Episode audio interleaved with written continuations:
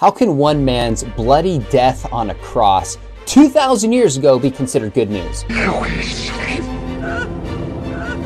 Well, our guest today, pastor and Biola University theology professor, Dr. Jeremy Treat, is the author of a new book I thoroughly enjoyed called The Atonement, an introduction we're going to get into. That's why it's good news. That's why it's so powerful. Something happened on the cross 2,000 years ago that changed human history. And what that is, First, Jeremy, just for you because you're a fellow Biola basketball player, I wore this shirt. I love it. So- I love it.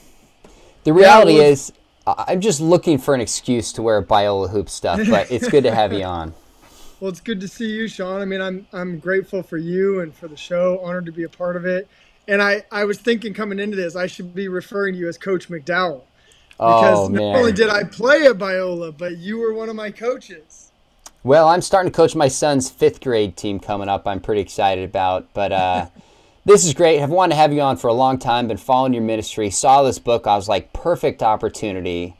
Now you have a provocative statement towards the beginning of your book that jumped out to me, and it says, "quote The crucifixion of Jesus Christ is the most significant event in the history of the world."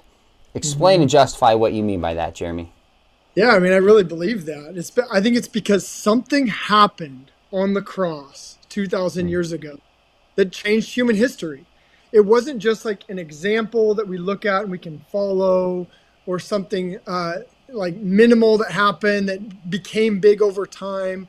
When Jesus died, something happened that changed everything. And what that is, is he accomplished all that's necessary for rescuing sinners and renewing creation. And so, hmm. I mean, when I think about, when I talk to people about the cross, like even as a pastor, as a preacher, I can tell people your greatest problem has already been solved. I mean, hmm. like everyone's walking around in life feeling like I have these problems, I'm doing this, I got this, I got that. Okay, but like your biggest problem in life was dealt with 2,000 years ago on the cross. That's why it's good news. That's why it's so powerful. Literally, all of human history has been changed, and eternity will be shaped by the fact that our King laid down his life for us on the cross. Now, you use a word that jumped out to me. It's the word beautiful in reference to the cross. Now, you also have a section of the book, which, as an apologist, I appreciate, where you walk through how the nature of the cross was to publicly shame and torture somebody. How is there beauty in an act of public shaming and torture? Yeah, I mean, I, that point, Sean, is so important because I, I think we've domesticated the cross today. We see it tattooed on somebody's shoulder or dangling from somebody's necklace. And people in America, in our context, they see a cross and they mainly think positive things. They think of love and help. And, uh, you know, yeah, just they have good associations with it. But the cross was a form of capital punishment. It was in crucifixion was invented not only to physically torture people, but to publicly shame them. And so, yeah, how, how does somebody being crucified naked or nearly naked, stretched out, mocked on an open road, how is that beautiful? Well, this is the question that Paul addresses directly in 1 Corinthians 1. He says, The cross is foolishness to those who are perishing. You look at somebody hanging on a cross and you say, That's foolishness, that's weakness, that's defeat. Mm. But Paul says, through the lens of faith, the cross is the wisdom and power of God. And that's amazing. So he- when he says the wisdom and power of God, he's saying, well, it looks like foolishness, but it's actually wisdom. Why? Because it's God's way of saving sinners, it's God's way of renewing mm. creation through self giving love. And it's power. How could you look at the cross and say that's power? Well, it's power being made perfect through weakness. It's mm. power in the sense that it's God's contr- it's God's love controlled by his mercy and grace to save sinners. So that's where at on one level the cross was the most horrific event this world has ever seen. It was unjust, it was gruesome, it was a bloody murder. And yet, it's the most beautiful thing because it's the way mm. that God has entered into creation and taking taken the the most horrific, ugly situation and created something beautiful and redeeming out of it. Mm.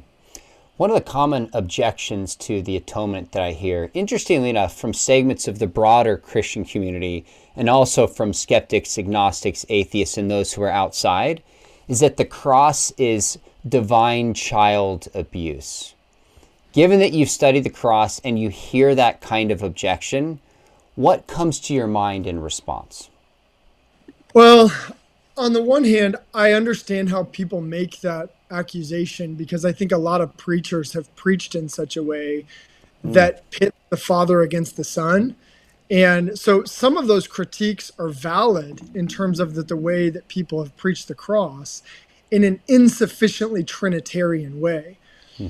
What I would say to that critique, though, is that it's divine child abuse, is that it doesn't understand the cross from a biblical perspective, and it certainly isn't taking into account the doctrine of the Trinity.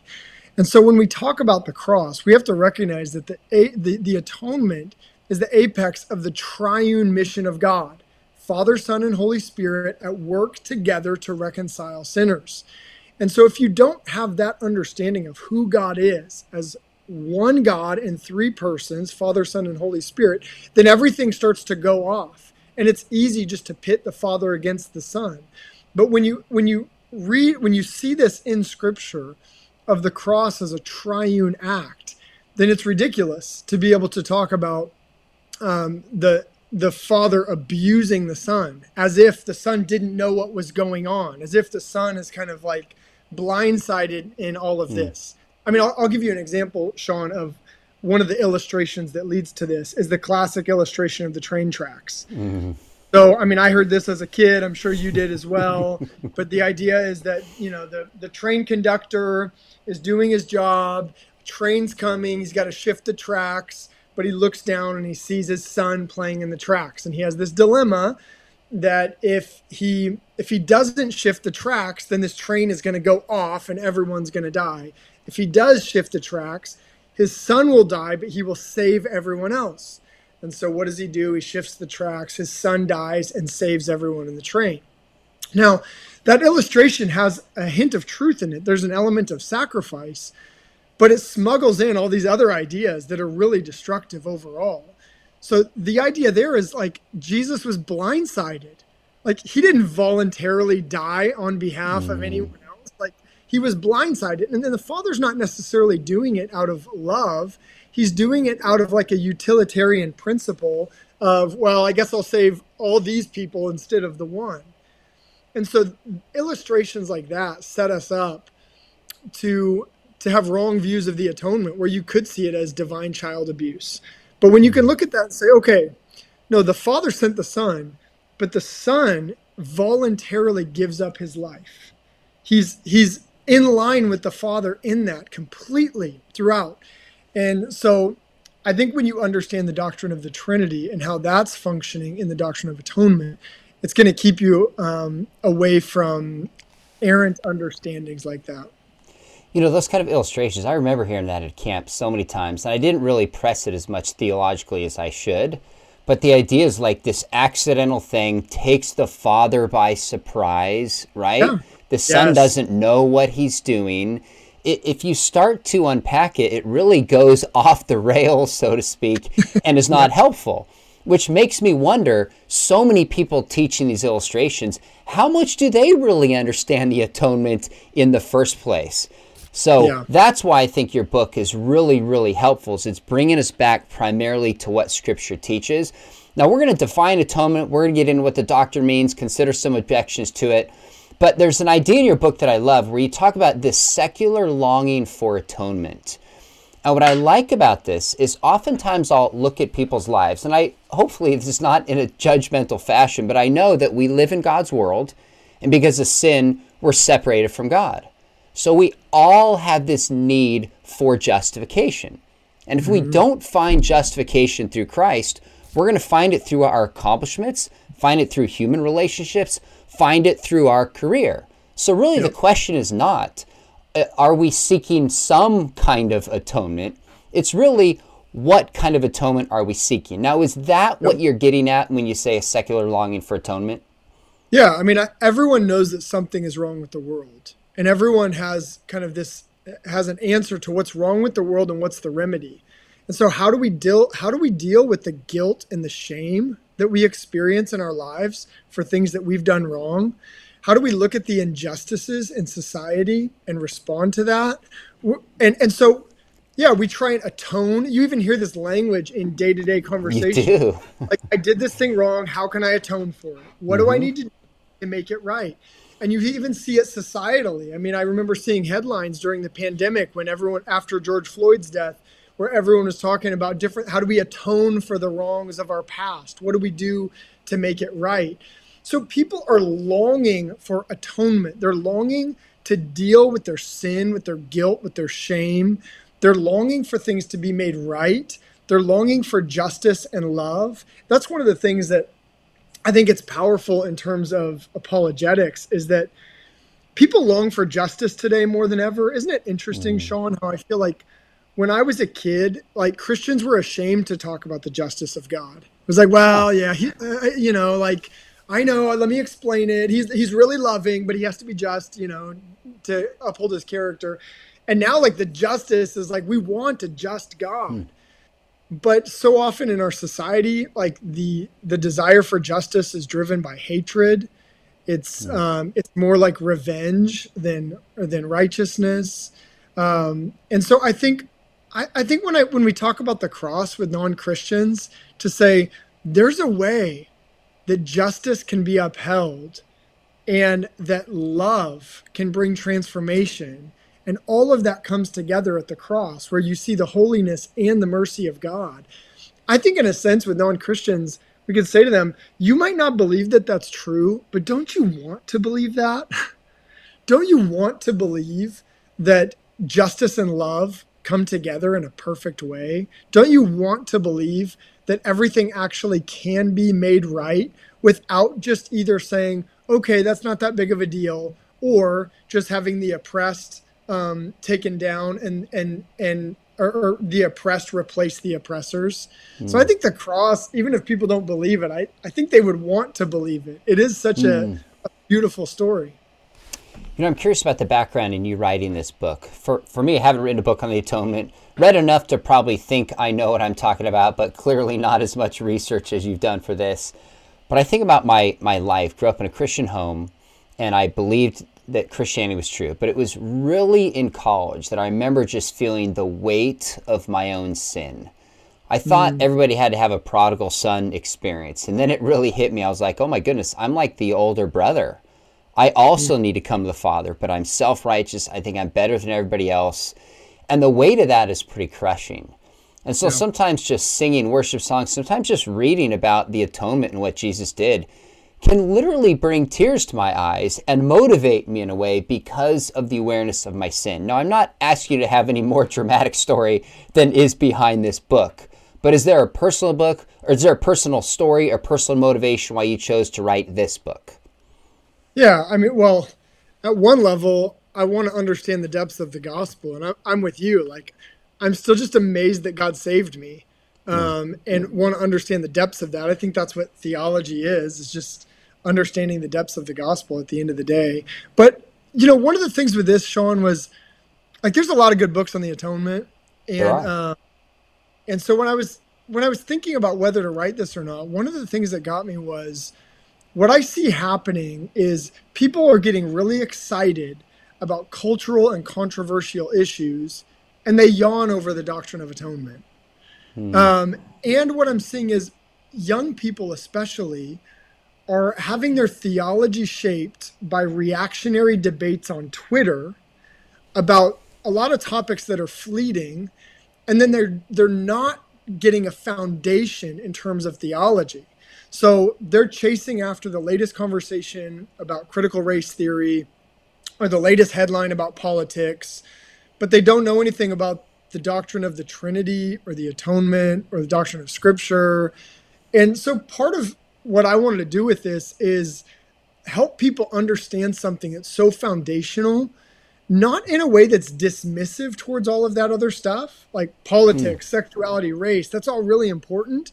But in a way that when you understand what Christ accomplished on the cross, it actually then gives you resources and helps you in all those other conversations. So that's why in the book, I mean, I not only unpack the meaning of the cross, but I show how what's intrinsic to that is how it then sets us up to talk about politics and race, mm. all kinds of things like discipleship, community, our identity. Um, so I just felt a burden that I want young people to be grounded in biblical truths that are foundational to everything that we believe. And so that's a lot of why I wrote this. And then, like I said, there's a lot of other good books mm. on the atonement. But I mean, a, a, few things that are unique about mine is that I shape it with the story of the kingdom. Yep. And being able to say, to understand what Christ accomplished on the cross, we have to put that in the broader context of the story of the kingdom of God.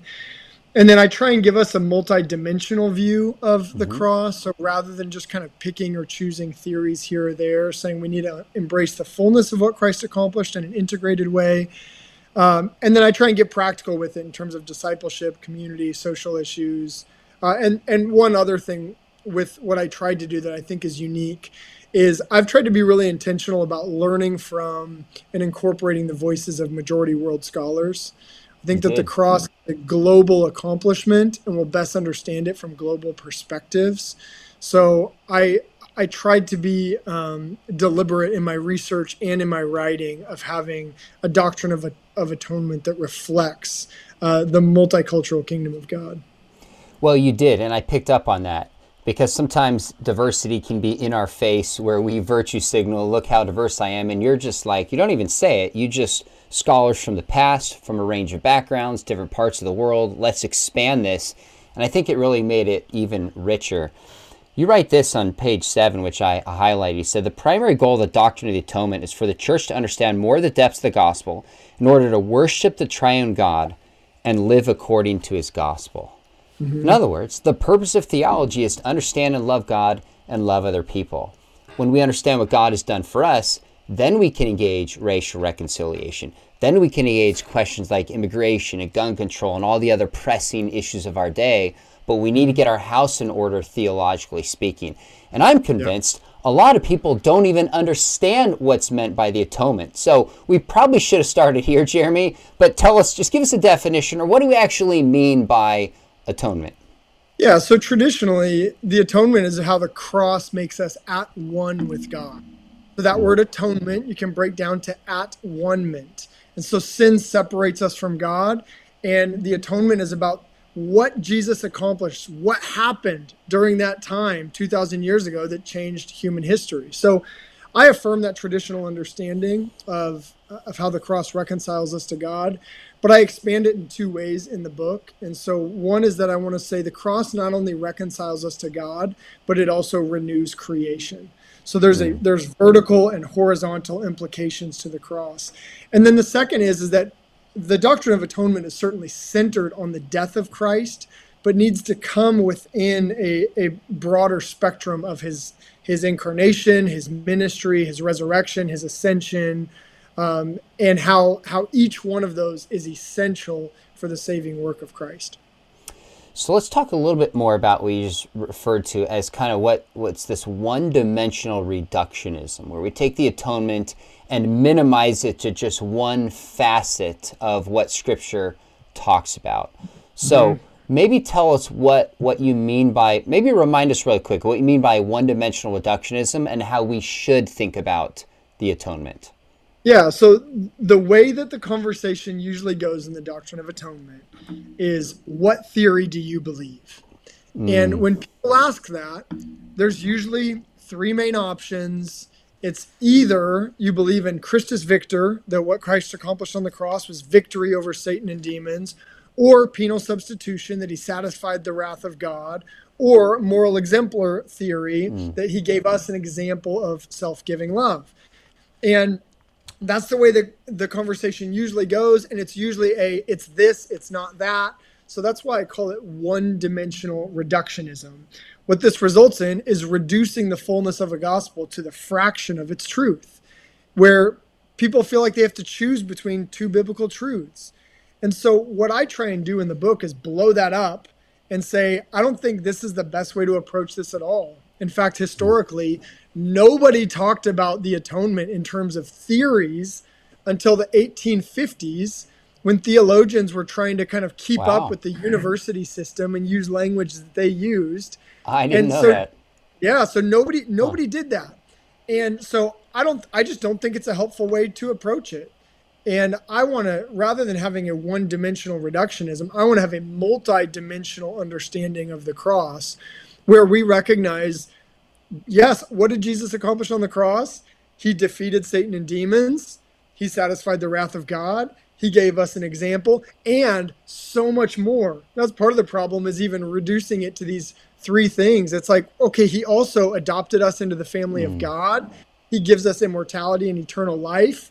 We experience healing by the wounds of Christ. He brings us home from exile. He removes our shame. I mean, on and on and on. So I go through 20 different dimensions in the book of what Christ accomplished on the cross. So that's my hope is that we have a, a, a fuller, more robust understanding of the atonement. So let's uh, hone down a little bit on substitution, because I don't know anybody who challenges the moral exemplar theory. Maybe they're out there, or the or the Christus Victor in some fashion. But substitution seems to be the linchpin where the debate is. First off, is that true? Since you've researched this more, is there more debate on that than the other two? Well, the the unfortunately the debate is pendulum swinging. So Okay. you do you get a lot of conservatives who basically say no, it's not Christus Victor, it's this, and it it's silly, but it's kind of the reactionary debates. Uh, and then you do get people who who will say moral exemplar is not even a atonement theory because it's not necessarily accomplishing something. So you get some of that, but the most heat is definitely around substitution. It is. Okay. Yeah. I mean, one of the things that I think is interesting about this is Fleming Rutledge's book on crucifixion. She's writing from a mainline perspective, which is really fascinating. And she says most people reject substitution because they don't take sin seriously. wow.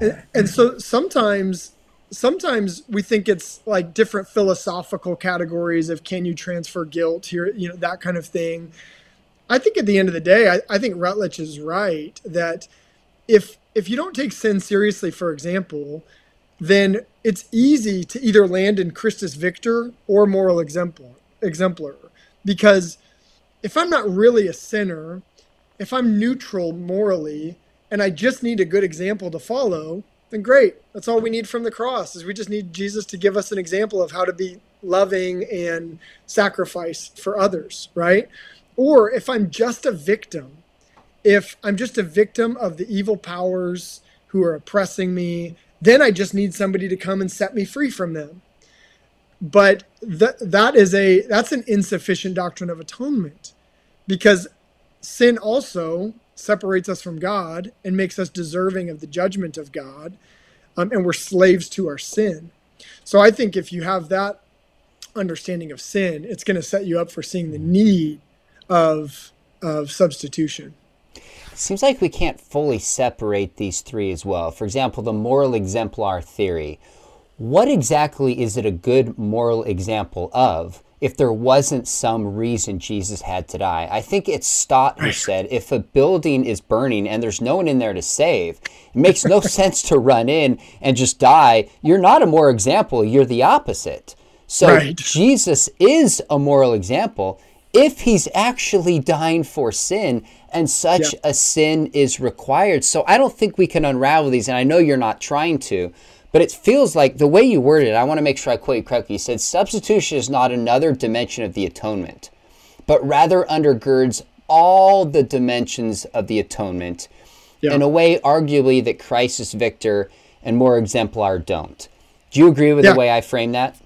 Yeah, exactly. Is that so? Okay. Yeah, substitution is not another dimension or metaphor or anything like that. It's central in a way that integrates all of those. And and that's what one of the things that's important for me is integration. And so even talk, you know we're talking about these big three of Christus Victor and penal substitution, moral exemplar. But like First John, for example, um, ties propitiation to Jesus being our example. Like one flows right out of the other like he dies um, bearing God's wrath in our place, and then it goes on immediately to say, and we should follow him as an example. Um, it- with Christus Victor and penal substitution, one of the questions I like to ask people who, who are advocates for Christus Victor is, well, how does Jesus accomplish victory? It, it's clear that he doesn't accomplish victory just through naked power. He doesn't just overwhelm and overpower the devil. No, he accomplishes victory through the forgiveness of our sins so that the devil has no accusatory power over us anymore. Hmm. So the devil, when he comes to us and wants to accuse us, it's no, there's no condemnation for those who are in Christ. I'm justified. I've been declared righteous. So he conquers the devil through the very thing that penal substitution is going after is dealing with judgment and guilt. So it seems pretty obvious that Jesus is the example of love that we should follow. Whether or not that's a quote theory or dimension of the atonement seems like an in-house debate that Christians could have. But if yeah. this if substitution is at the root of this, if you lose substitutionary atonement, do you lose the gospel? Yeah. Oh yeah, definitely. I mean, mm. I hmm. think I think when Paul talks about the gospel, he says Christ died for our sins in accordance with the scripture. And that for our sins is uh, substitution is embedded in that. And so if if you and and this is like hmm. you lose the heart but then this is what i'm saying when substitution is central is that if you lose substitution you lose victory. If you lose substitution you lose being adopted into the family. If you like that if you pull out the center everything else dissolves and so, yeah, it's at the core that Christ died in our place for our sins. That's at the hmm. heart of the doctrine of atonement. So let me press back on kind of the apologetic question that I hear, which is more of a philosophical question, which yeah. is how can it be moral for Jesus to take our sins? I mean, it feel, oftentimes Christians will say things like in Mark chapter 2, uh, Jesus claims to have the authority of God to forgive sins. Mm-hmm. And I'll say things like, yeah, if you sin against me, uh, I'm the one who can forgive you because I'm the party who was sinned against. Mm-hmm. Nobody else can do that. Yet when it comes to substitution, it's almost like we're saying, according to many critics, well, now somebody else can pay for your sins instead of you paying for your sins yourself. How is that moral and just? Well, I think the thing that we have to remember with sin is that all sin is against God ultimately. So if if I sin against my wife, then like you can't you can't come in and uh, bear the penalty for that or offer forgiveness in place because I didn't sin against you. But if I sin against my wife, I'm also sinning against God, right? Mm. So God can step in on that. The when it comes to like how can you transfer guilt from one person to another how that works out philosophically is somewhat of a different ordeal. The, the direction i would go with it is thinking in biblical categories of jesus as a second adam who jesus eh, you know so adam represented humanity. Jesus comes as a second adam and adam represents fallen humanity now. Jesus comes as a second adam representing renewed humanity. And so, just in the way that a king represents a people, in the way that when David fought Goliath, he's representing Israel, even in that moment, Jesus represents us. And, and as we are tied together as a human race in that sense, I, I think one of the things that why that question is difficult, Sean, is because we think like such individualists because we're so we Western, right? is this is my rights as an individual and then your rights and how can those be transferred one to the other you know people in tribes in africa don't ask those questions when they think much more in a as a collectivist society that recognizes the the interconnections of humanity mm. That's helpful. Now, I'm not sure if you read this because it's a little bit different lane than yours, but the best philosophical treatise I'm aware of on the atonement is by William Lane Craig, where he studies the legal literature and just mm. walks through things like guilt transfer and precedent for substitute standing in the place for somebody else and says this yeah. isn't a foreign idea there is some legal precedent for this so if people want to explore that got to interact with william lane craig's book Now, since your book is more on biblical theology, one of the objections I've heard is that this idea of substitution is kind of a New Testament idea that Paul and Jesus and Peter and the apostles came up with, but isn't really rooted deeply in the Old Testament. Is it found in the Old Testament? Where and how do we see it?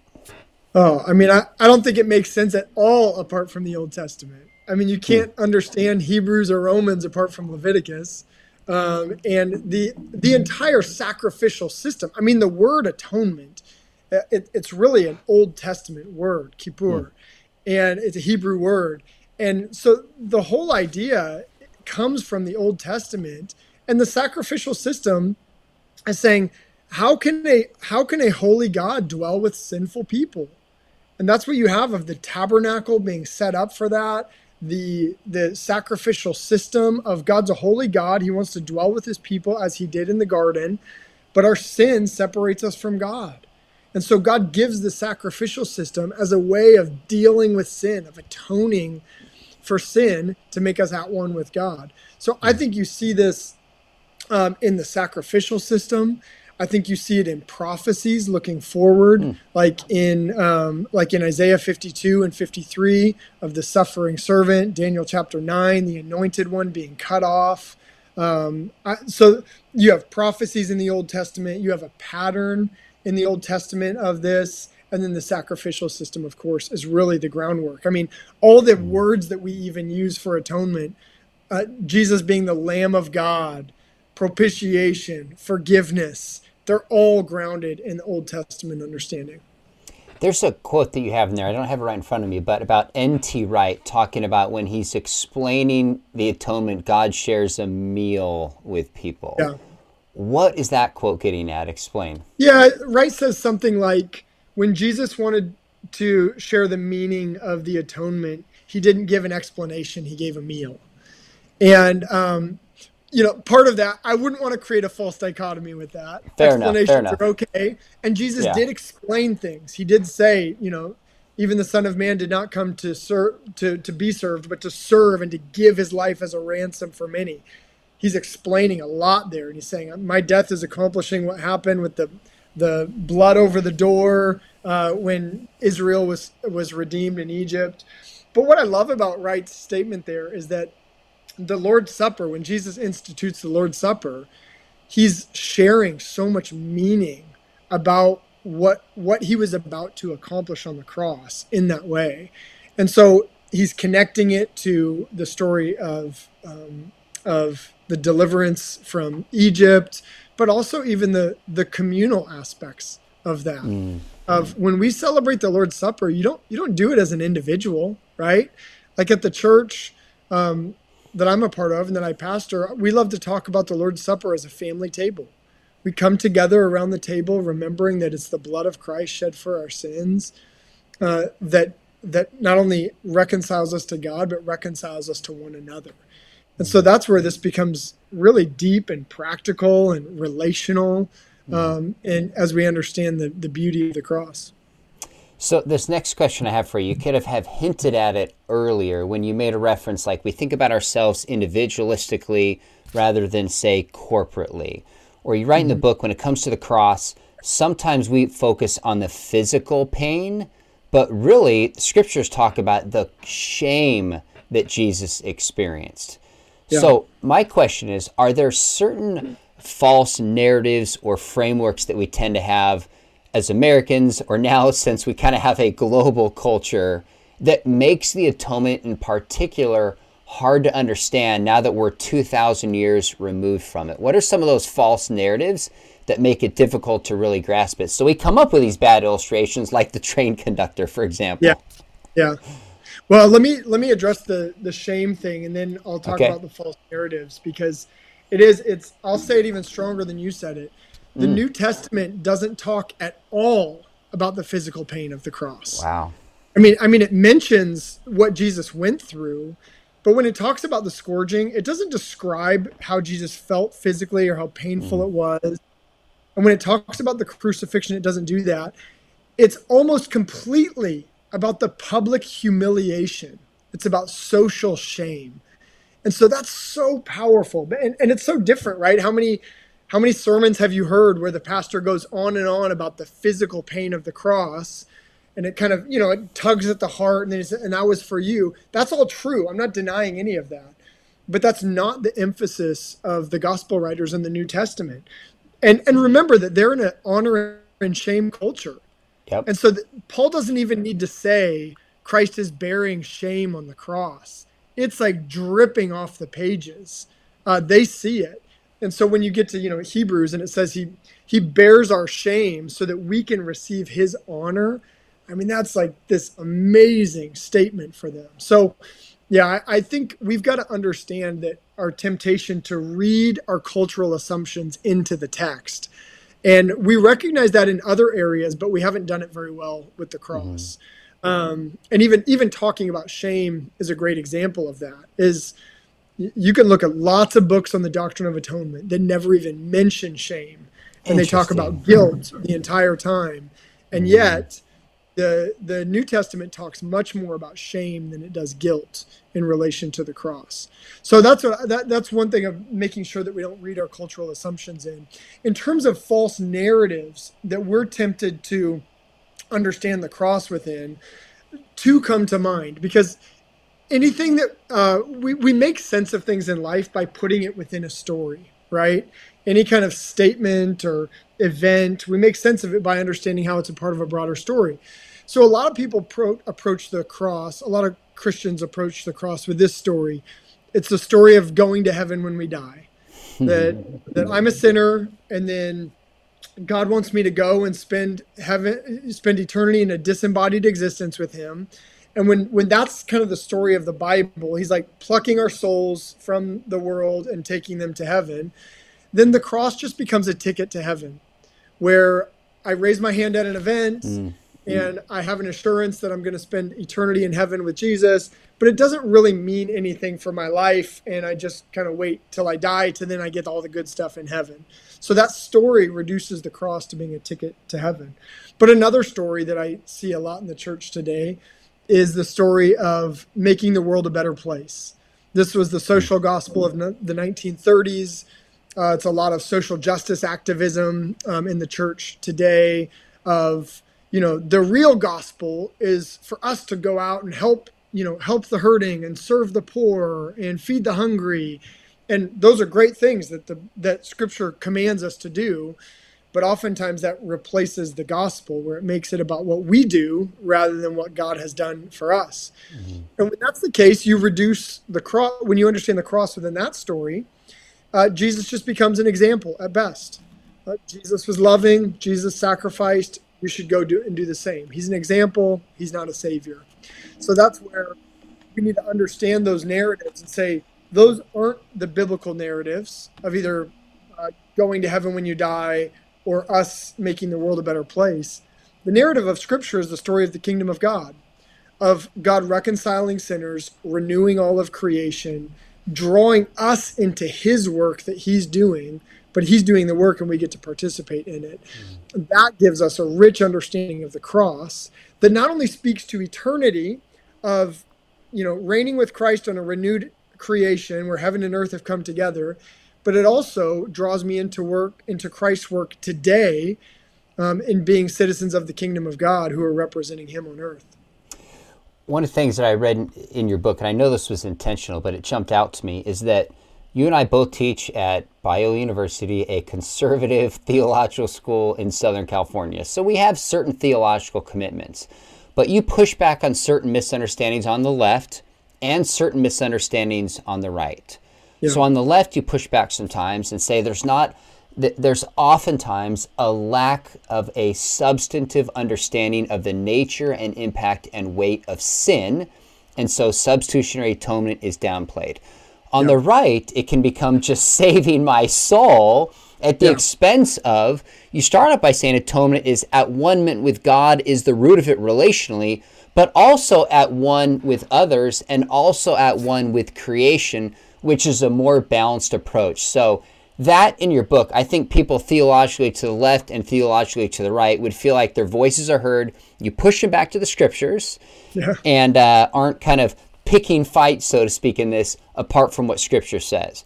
well done in that regard. Now, I'm curious as you're reading this because your lane is theology. You did your PhD in, was it in systematic theology? Remind me. Okay. So you're not approaching this through a philosophical lens primarily, but through a biblical lens. Sometimes doctrines like this, I tend to approach philosophically or apologetically, sometimes to a fault, rather than primarily biblically, and try to balance that out. Tell me how you approach this. Which is primary? Is it if the Bible teaches it, I'm believing it, even if it's illogical? The Bible teaches this. I know there's going to be a logical justification of it because the Bible's true. How do you kind of balance those two things in your mind? Yeah, I mean, as as a Christian, I believe that Scripture needs to be the authority on everything, mm. and I think we're all going to agree on that as Christians. Um, and but but there's different approaches to understanding scripture that are, are mutually helpful you know? So systematic theology is going to approach scripture in a particular way of saying how do i take what the bible says as a whole and then communicate what that means for us today in terms of what we believe about god or about sin or about the cross? Philosophers are going to get in and try and say how does the logic of that work with this and that? And all of that's important I don't think like a philosopher. I usually can't keep up with philosophers or hang with some of the language that they use. And so for some of it, I feel like it's the way that God's wired me and some yeah. of my experience and my training. Sure. So uh, I think we have to be careful in terms of what becomes speculative and what's not. I think we also have to recognize when we're talking about philosophy or even logic that – our understanding of logic today it's it's shaped by the world right? It's shaped we, we can't just think of like logic as this kind of thing in a vacuum that isn't shaped by our society today. And so if scripture teaches something and somebody says well that's not logical i'm, I'm going to say well i'm going to stand with scripture on this and maybe your logic is off. Maybe weakness is strength sometimes. You know it's it's not logical when paul says when i am weak then i am strong um, but if you understand what he means by that, then it's like, okay, that makes right. sense. Um, so yeah, I, I, want to. I try to work with biblical categories as much as I can. That's fair because I think it's helpful for Christians to be able to understand it tied to Scripture, as opposed to using a bunch of words that aren't. Now, of course, I'm glad to use those words. The word Trinity is not in the Bible. Uh, the word substitution isn't really a biblical word, but it represents biblical gotcha. idea. So yeah, I'm I'm grateful I'm grateful for all the disciplines, and I'm a theologian who tries to stay as close to Scripture as I can. Fair enough. So when you look at different doctrines, I want to know how much you think we can understand the atonement compared to other doctrines. So if I look at, say, the omnipotence and the omniscience uh, mm-hmm. uh, of God, and you know, timelessness some doctrines make more sense to me and others I struggle with. So, for the Trinity, for example, when I look at the Trinity, I think it's clearly biblical. I think the Bible teaches there's one God, mm-hmm. Father, Son, and Holy Spirit are each divine, and they're distinct persons. There's no logical contradiction in that, but it yeah. expands my categories to grasp because there is no illustration the egg, the man who's a police officer, a husband, and a basketball player. Like no illustration works. So yeah. at best, what I think we can do is show that it's consistent with Scripture, doesn't contradict logic, but it does unlock beautiful things, like you talk about in the atonement that God is loving, etc. But it's just that there's a paradox that's there to me. Yeah. Where do you place the atonement? Is it more towards that paradoxical, or you say if we just read it, we can really get into and understand this?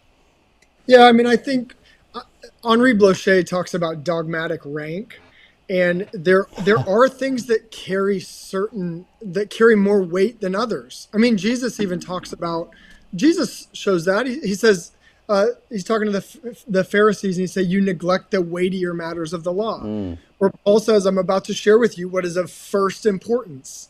Uh, Jesus says, "Seek first the kingdom of God." So I do think there's a there's a place for dogmatic rank in that some doctrines need to carry more weight than others. I think a criteria in that is how much Scripture talks about them, and how how clear that is in Scripture. So I think I think one of the reasons the I think the doctrine of atonement is of utmost importance. I mean, Paul says, you know, uh, I'm about to share with you what is of first importance. Christ right. died for us and rose from the grave, right? And then I think you just see it. Uh, I, I mean, the, the amount that it's talked about in the New Testament. I mean, even thinking about the Gospels of they're telling the story of Jesus, but like for Mark, half of the story is focused on one week of his life. Like he's saying the cross is massively important. But in terms of like how clear it can be, I mean, at one level, you could look at the atonement and say, well, it's debated so much, it must not be really clear. Hmm. You could also say, maybe it's so heavily debated because it is really important and there is a lot of clarity on it. And, you know, people people debate less, say, the extra Calvinisticum, which is, uh, I'll, I'll explain what that means because I know that there's like one person who knows. But that get that that like discussion gets at the idea of how is Christ in a human body and yet still omnipresent? Because if he's God, he's omnipresent. Yep. And Yep. so how is he in a human body, but he's also omnipresent? Now, I think that's a really important discussion. I don't think it has that much dogmatic weight to it or, or rank in terms of scripture doesn't address it very directly. It's not a major emphasis in scripture. Um, and so it's an important conversation to have, but uh, it doesn't compare to the doctrine of atonement in saying we need to know what it means when it says Christ died for our sins because it says it over and over and over again and it says it in really important places. So I do I I think that we can I think that we can know this. I don't think that because there's debate that we should throw up our hands and say it doesn't matter. I, let me be provocative. I think C.S. Lewis is wrong in Mere Christianity when he the way that he talks about the doctrine of atonement and he basically says, "Well, we just need to know that he died and not necessarily like, you know, how it works."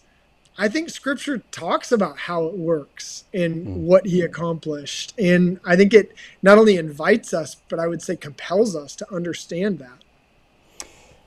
about a dozen years ago, my dad and I wrote a book together, and it was kind of a theology 101. And what we tried to do to make it unique was sometimes theology books are just learn theology and it's an intellectual exercise. There's a time and place for that. Then I read relationship books, and it feels like they want to make a relational point and kind of slap a verse on there in whatever translation best makes the point Yeah. they want to make relationally. And what we're trying to do is saying good theology should translate to our relationships with God, with others, and with creation. That was the mm-hmm. goal of what we're trying to do. And I don't think a lot of people do that well. So I was curious reading your book, I'm, and I was wondering how much is Jeremy going to make connections? And I was just pleasantly surprised and thrilled. You get to the latter part of the book, and you really make these connections between the atonement and things like personal loneliness and mm-hmm. other social ills. So, how mm-hmm. does that doctrine and that event from 2,000 years ago translate to some teenager today? And you know the studies show millennials and Gen Z and all generations, there's a deep sense of loneliness that's there. Even though we've got more means to connect, there's deeper loneliness. How does that doctrine from 2,000 years ago actually practically help, say, a young person who's trying to wrestle with loneliness and broken relationships? Yeah, it's it's huge, and that's that's a part of the problem for which Christ came. And you, you think about um, the book of Ephesians, for example. It's this cosmic reconciliation, is the way I would describe the first three chapters of Ephesians. Every, you know, heaven and earth are coming together in Christ. And what you have in Ephesians 2 is this really clear connection between vertical reconciliation and horizontal reconciliation. So, yes, Christ dies on the cross and reconciles us to God. That's the mm. vertical. But he also reconciles us to one another. It says, You once were far off, alienated from the people of God. And so, part of the effects of sin is that we feel alienated, alone, separated on the margins. And Jesus come and comes and pursues the outcasts, identifies with the outcast, not only in his life, but in his death. I mean, he's crucified along with two criminals. And part of what he accomplishes us accomplishes for us in that is adopting us into a family. And that includes both like a a positive vision of a unity where we are bound together by the blood of Christ in a way that's stronger than being bound together by DNA today. Mm. And it also deals with the barriers that keep us from um, real fellowship and community. So, race is one of those. In Ephesians 2, it talks about Jesus in it, through his death tears down the dividing wall of hmm. hostility. Mm. This world has been torn apart by um, ethnic superiority, racism, all the way back um, to Genesis 3. And Jesus comes and tears down the dividing wall of hostility, unites us in Christ to where in a church like mine, I mean, in our church, we're in Los Angeles. Los Angeles is a very diverse city. We have 116 different nations represented in our church. Wow. And yet, we can say what we have in the unity that we have in Christ is greater than all of the cultural differences that we have apart from Him. Mm. We think of time differently. We appreciate different foods. We think of family differently. Um, and yet, we're bound together by the blood of Christ in a way that that mm. where we can genuinely say to one another, "You're not alone. God is with you. God has adopted us into a family." And so I think the cross gives us a deep view of how we can have community. What we see in our society today is people just trying to connect on superficial affinity based things. I like the same team. You like Taylor Swift. Let's go to the concert together. We can have a high, you know, we can kind of share that buzz together. But the cross says there's something deep that ties us together that can withstand the difficulties of life and the transitions of life. Mm. Jeremy, how do you envision people using this book? It's a part of a series, kind of short studies in systematic theology. Uh, Fred Sanders, a colleague of yours and mine at Biola, wrote One of the Holy Spirit, which is great. Uh, there's a lot of depth packed into this, but I think it's about 100 and, 140, 150 pages. Who ideally did you write this for, and how could people use it to learn from it? I wrote this ideally for people in the church who would like to get into theology. Like someone in the church mm. who's serious about it and says, if somebody came and said, I want to read theology, where should I start? I thought, this is the book that I would want to hand them. Here's a core doctrine here's me talking about it in a way that's it's it's deep, it's theological, it's going to make your mind work a little bit, but it's but it's bottom shelf theology. I'm not spending um, the time in the book interacting with all the other scholars. That's what a lot of scholarship is: is you're interacting. Sure. I'm not doing that. There's not a ton of footnotes. Um, anyone who reads the book, who's in those conversations, will it'll be obvious kind of who I am interacting with. But I wrote this for people in the church. I think it'd be great for serious minded Christians in the church who want to get into theology or for pastors um, who, I mean, w- one thing especially for pastors is I think we should be sharing the gospel every week. But mm. if you want to share the gospel every week, but do it in ways where it's it doesn't feel dull or like you're saying the same thing over again, of understanding the multi-dimensional um, this approach to the cross saying oh I'm, I'm approaching the gospel from different angles each week and where it's it's refreshing each week. So i think it'd be great for pastors and then anyone who's interested in the doctrine of the atonement. I, i've I, although i'm writing to the church and the pastors i am trying to make a contribution into discussions in the doctrine of the atonement. And i think that there is um, aspects of this that are unique in the conversation well, it's definitely a contribution. I thoroughly enjoyed it. Last question. I get asked a lot, uh, emailed question. People go, my kids or my friend is in Southern California or LA or near Biola. I need a good church. And I send them to your church, but I'd love you to just tell us where your church is at, uh, tell us what makes it unique, and maybe how people could find it. Yeah, yeah. So our church is called Reality LA. Uh, we're centered in Hollywood. Uh, we, our church building is in East Hollywood, but on Sundays uh, we meet in a we meet in the morning in a high school on Sunset Boulevard. We're right next door to Netflix. I always like wow. to tell people that we meet next door to Netflix, but we've got the best story in town. Uh, we may not tell it as good as them or have the production value, but we've got the best story in town. Love it. And uh, but then on Sunday evenings, we have a evening service at our church building, which is smaller. But one thing that's somewhat unique about our church is we believe that we want to show God's love to people in word and deed. And so we proclaim the gospel. I mean, I preach, you know, long sermons through the Bible, pointing people to Jesus. but then Monday through Friday, we serve meals to the homeless community in East Hollywood. Uh, we serve a thousand meals a week, breakfast and dinner, wow. um, Monday through Friday. And it's a beautiful ministry and uh, just a glimpse of God's kingdom breaking in, and even seeing how that's impacting our church. I mean, we just did baptisms maybe six weeks ago, and I think we baptized 19 people, and I think three of them were people who had connected with our church through our meal ministry. Um, so it was so sweet to see that. So yeah, if people want to come, uh, we we would love to have them. There's lots of work to do. Uh, we need all the prayer we can get, but God's doing a, God's doing an amazing work. People love to hate on Los Angeles from the outside, uh, but I can tell you from the inside that Jesus loves LA. He's doing a great work here. Uh, we're seeing lots of renewal happening all over the city. I worked at the Dream Center for a year, which is in Hollywood, just right up the street. And we did very similar ministries for that year, and it was fantastic. So I love in this book you're talking about, the atonement reconciles us with God, but also with others and in physical creation. You're yeah. preaching truth, but you guys are out there caring for people relationally in meals, really backing up in a sense what the atonement means as you describe. Again, uh, our guest is Dr. Jeremy Treat. It's simply called The Atonement and Introduction.